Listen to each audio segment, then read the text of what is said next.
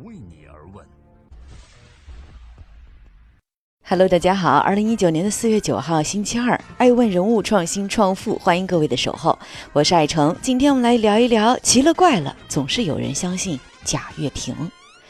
这整个世界就是一个骗局吗？金融大鳄乔治索罗斯曾说：“这整个世界就是一个骗局，要及早的参与其中，并在骗局中被所有人识破之前离开。”本期爱问每日人物贾跃亭。继二零一九年三月二十一日，贾跃亭以卖地求生再次登上微博热搜榜后，三月二十五日，Faraday Future（ 简称 FF） 与美国纳斯达克上市公司九成正式签署了协议，成立合资公司。合资公司专注在中国研发、生产、营销、销售豪华智能互联网电动汽车。根据双方的公告显示，FF 与九成两家公司各占合资公司百分之五十的股份，九成将向合资公司注资达六亿美金。正在播出的是《爱问每日人物》，我是爱成，爱问人物创新创富。日薄西山的游戏王者遇上了屡败屡战的造梦人。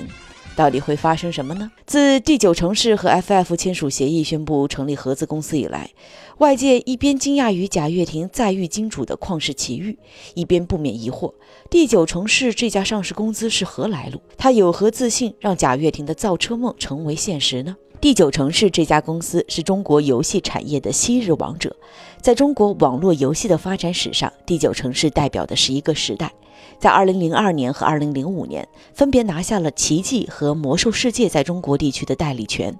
第九城市风靡一时，创造了仅次于《传奇》的网游神话。公开资料显示，第九城市有限公司是国内最大的网络游戏开发商和运营商之一，致力于为玩家带来高品质的网络游戏，并提供完善的技术支持和售后服务。其主要产品是大型网络数字生活平台第九城市网站。第九城市旗下的产品还有《快乐西游》《卓越之剑记忆》《奇迹世界》（SUN）、《激战》（Guild Wars） 和《超女世界 Online》以及《Hellgate London》。第九城市的董事长叫朱俊，他从摆摊儿卖夹克衫到设立 Game Now 虚拟社区。二零零四年带领着第九城市挂牌纳斯达克，二零零七年收购了上海申花足球俱乐部。他是一个把“我要赚钱”这个理念贯彻得淋漓尽致的中国商人。忽悠、炒作、张扬，不爱常理出牌，是他在申花期间很多人公认的评价。但不可否认的是，这个男人身上透露着一股只要钱来不违法就好的脾性和干脆。然而，到2009年与网易争夺《魔兽世界》的中国代理权失败后，第九城市便陨落了。而后的几年里，产业单一的第九城市总资产不断缩水，负债率持续攀升。二零一四年，朱俊宣布退出足球圈，专注互联网业务发展。二零一八年，第九城市因为市值小于五千万美金而被迫退出了纳斯达克的全球市场。在游戏代理中接连失利、举步维艰的九成，无奈之下只能寻求新业务的拓展和刺激。任他是游戏代理还是生物制药，只要能赚钱，只要有市场，都可以成为新的阵地。外人说隔行如隔山，在朱俊看来，只要能赚钱，只要能发展，山也得移走，无路也要踏出一条属于自己的阳关道来。这个垂垂老矣、踟蹰失意的寂寞玩家，在游戏的道路上苦苦寻找新的方向。二零一九年，朱俊接触了区块链，去到区块链的修罗场走了一遭的他，遇上了命悬一线的贾跃亭，两个末路英雄一拍即合，决定联手闯关。显然，并不强盛的九成选择了羸弱不堪的 FF。艾问认为，这是一个日薄西山的游戏王者搭档屡败屡战的造梦人所独有的故事。正在播出的是《爱问每日人物之奇了怪了》，总是有人相信贾跃亭。爱问人物创新创富，我是爱成。今天聊聊贾跃亭和他的新队友。过往的这些年，当人们提到贾跃亭这个名字的时候，无非是老赖、PPT 造梦和为梦想窒息。如今他却有点华佗在世的意思了。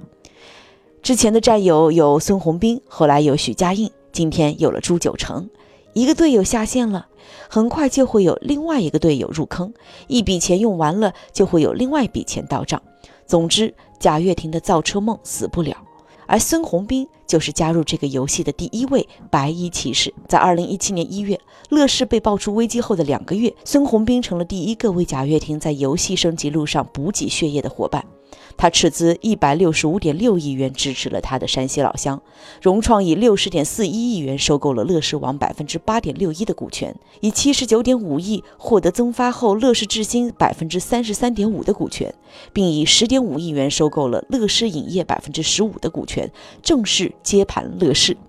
孙宏斌曾直言：“乐视才开始，我还没开始干活呢，你就说他亏了失败了，这不符合事实。”我认为乐视是典型的大文化、大娱乐，未来也专注于此，内容将来是越来越值钱的。而那个时候，孙宏斌正凭借着对生态化反模式的信赖，以及对于一生挚友的信任，加入了这场未知的游戏。虽然外界的质疑不断，但孙宏斌作为贾跃亭的新队友，仍然意气风发。就在孙宏斌经历了亲自上阵管理乐视和提供资金补缺漏洞的同时作战之后，再谈及贾跃亭和孙宏斌，时间就定格在了一张照片中。此张照片里，孙宏斌在融创半年业绩发布会上泪洒当场。二零一八年三月十四日，不仅仅是壮士断腕，连脑袋都砍了的孙宏斌正式卸任乐视网董事长，至此，白衣骑士正式出局。孙宏斌的出局和乐视网的分崩离析，并没有让宁为造车万劫不复也在所不惜的贾跃亭停下脚步。从大中华区游戏服务区下线的贾布斯，换个账号在北美服务区又开始打怪了。作为 FF 汽车的创始人，贾跃亭仍旧活跃在造车的前线。而看中 FF 研发团队新能源核心技术的恒大健康，在二零一八年六月发布公告说，以六十七点四七亿港元收购香港石影公司百分之百的股份，从而间接获得了 FF 公司百分之四十五的股权，成为公司第一大股东。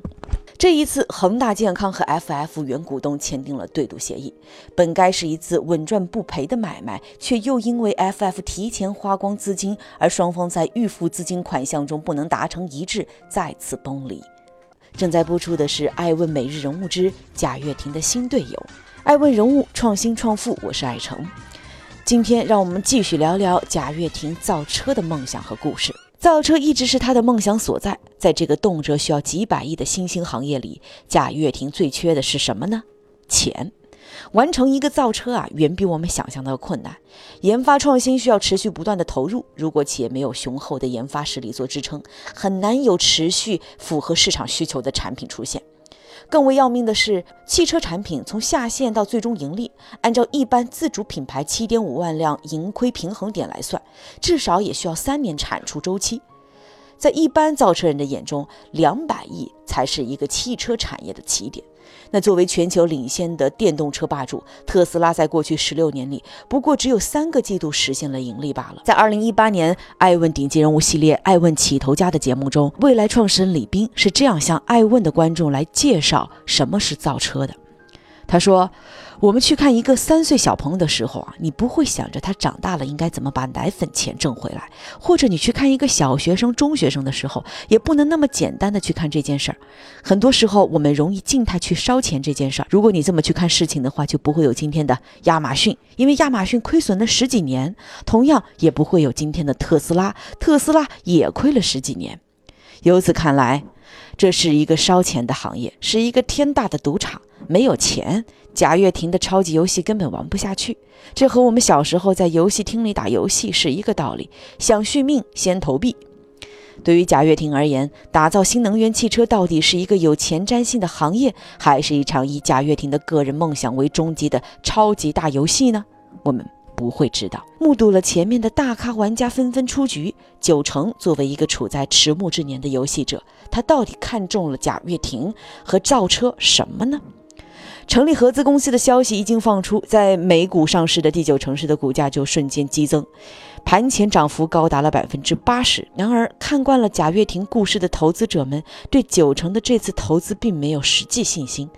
当天开盘之后，第九城市股价便开始迅速回落，再然后就趋于平静了。牵手 FF 的背后，艾问想问的是：到底各位是各怀心事、各取所需，还是失意英雄的惺惺相惜呢？我们不得而知了。欢迎您继续聆听《守候爱问每日人物》，爱问人物创新创富，输的人不怕输，赢的人赢得了吗？艾温的团队曾经拜访过乐视的大厦，回想起2017年末去北京乐视大厦，现在已经更名叫乐融大厦办事的时候，这个总面积超过两万平方米的乐视集团大厦前台屏幕上早已更换成了新团队的宣传片，大楼顶部原本彻底醒目的乐视的 logo 也再有没有亮起来。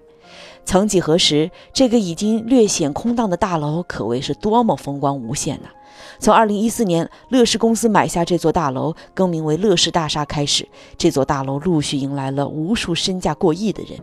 就在这个大厦的十七层，二零一六年的一月份，对乐视生态非常感兴趣的柳传志也正式到访过。艾文发现，这位在中国商界极具威望的企业家毫不掩饰自己对于贾跃亭的欣赏，他甚至把贾比作中国版的杰克韦尔奇，并惊叹到：“公司资金链如此紧张的情况下，竟然做了这么多的事情。”但如今离开贾跃亭的融创早就开启了与万达文旅的合作。在融创最近一次的业绩发布会上，孙宏斌面对乐视失败、投资理念等尖锐问题，没有了2017年那场业绩发布会上的热泪盈眶，恢复以往的意气风发。他调侃道：“说想让我哭是不可能的。”一年后的业绩发布会上，当提到了投资乐视的坏账之后，融创仍然取得了中国核心净利为一百一十一点二亿元，同比增长百分之两百五十九的成绩。与贾跃亭对簿公堂之后的恒大，迅速完成了对瑞典电动汽车公司 NEVS 的股权收购，并获得多数董事席位。此后，恒大耗资八十亿，在三个月内发起四次并购，造车计划有序进行。艾问发现，只有贾跃亭依然在找队友、拿钱、烧钱、造梦的循环中周而复始。二零一六年的四月份，在乐视乐 C 概念发布会上，身着着黑色圆领上衣、冷灰色牛仔裤的贾跃亭指挥小乐成功回归停车位后，在昂扬的背景音乐中，噙着泪水的他几近哽咽，现场人员无不为之振奋。而三年后的今天，我们再看这张照片和这段视频，已尽是唏嘘。图片上写着这样的话：很多人都说我们在讲故事、吹牛，但我们吹过的牛正在一一变成现实。那个时候，大家以为是梦想阳光照进现实的开始，现在看来，则更像是大漠余晖，美丽无限，奈何已是黄昏。感谢您收看这一期的《爱问每日人物》，我是爱成，让内容有态度，让数据有伦理，让技术有温度。爱问是我们看商业世界最真实的眼睛，记录时代人物，传播创新精神，探索创富法则。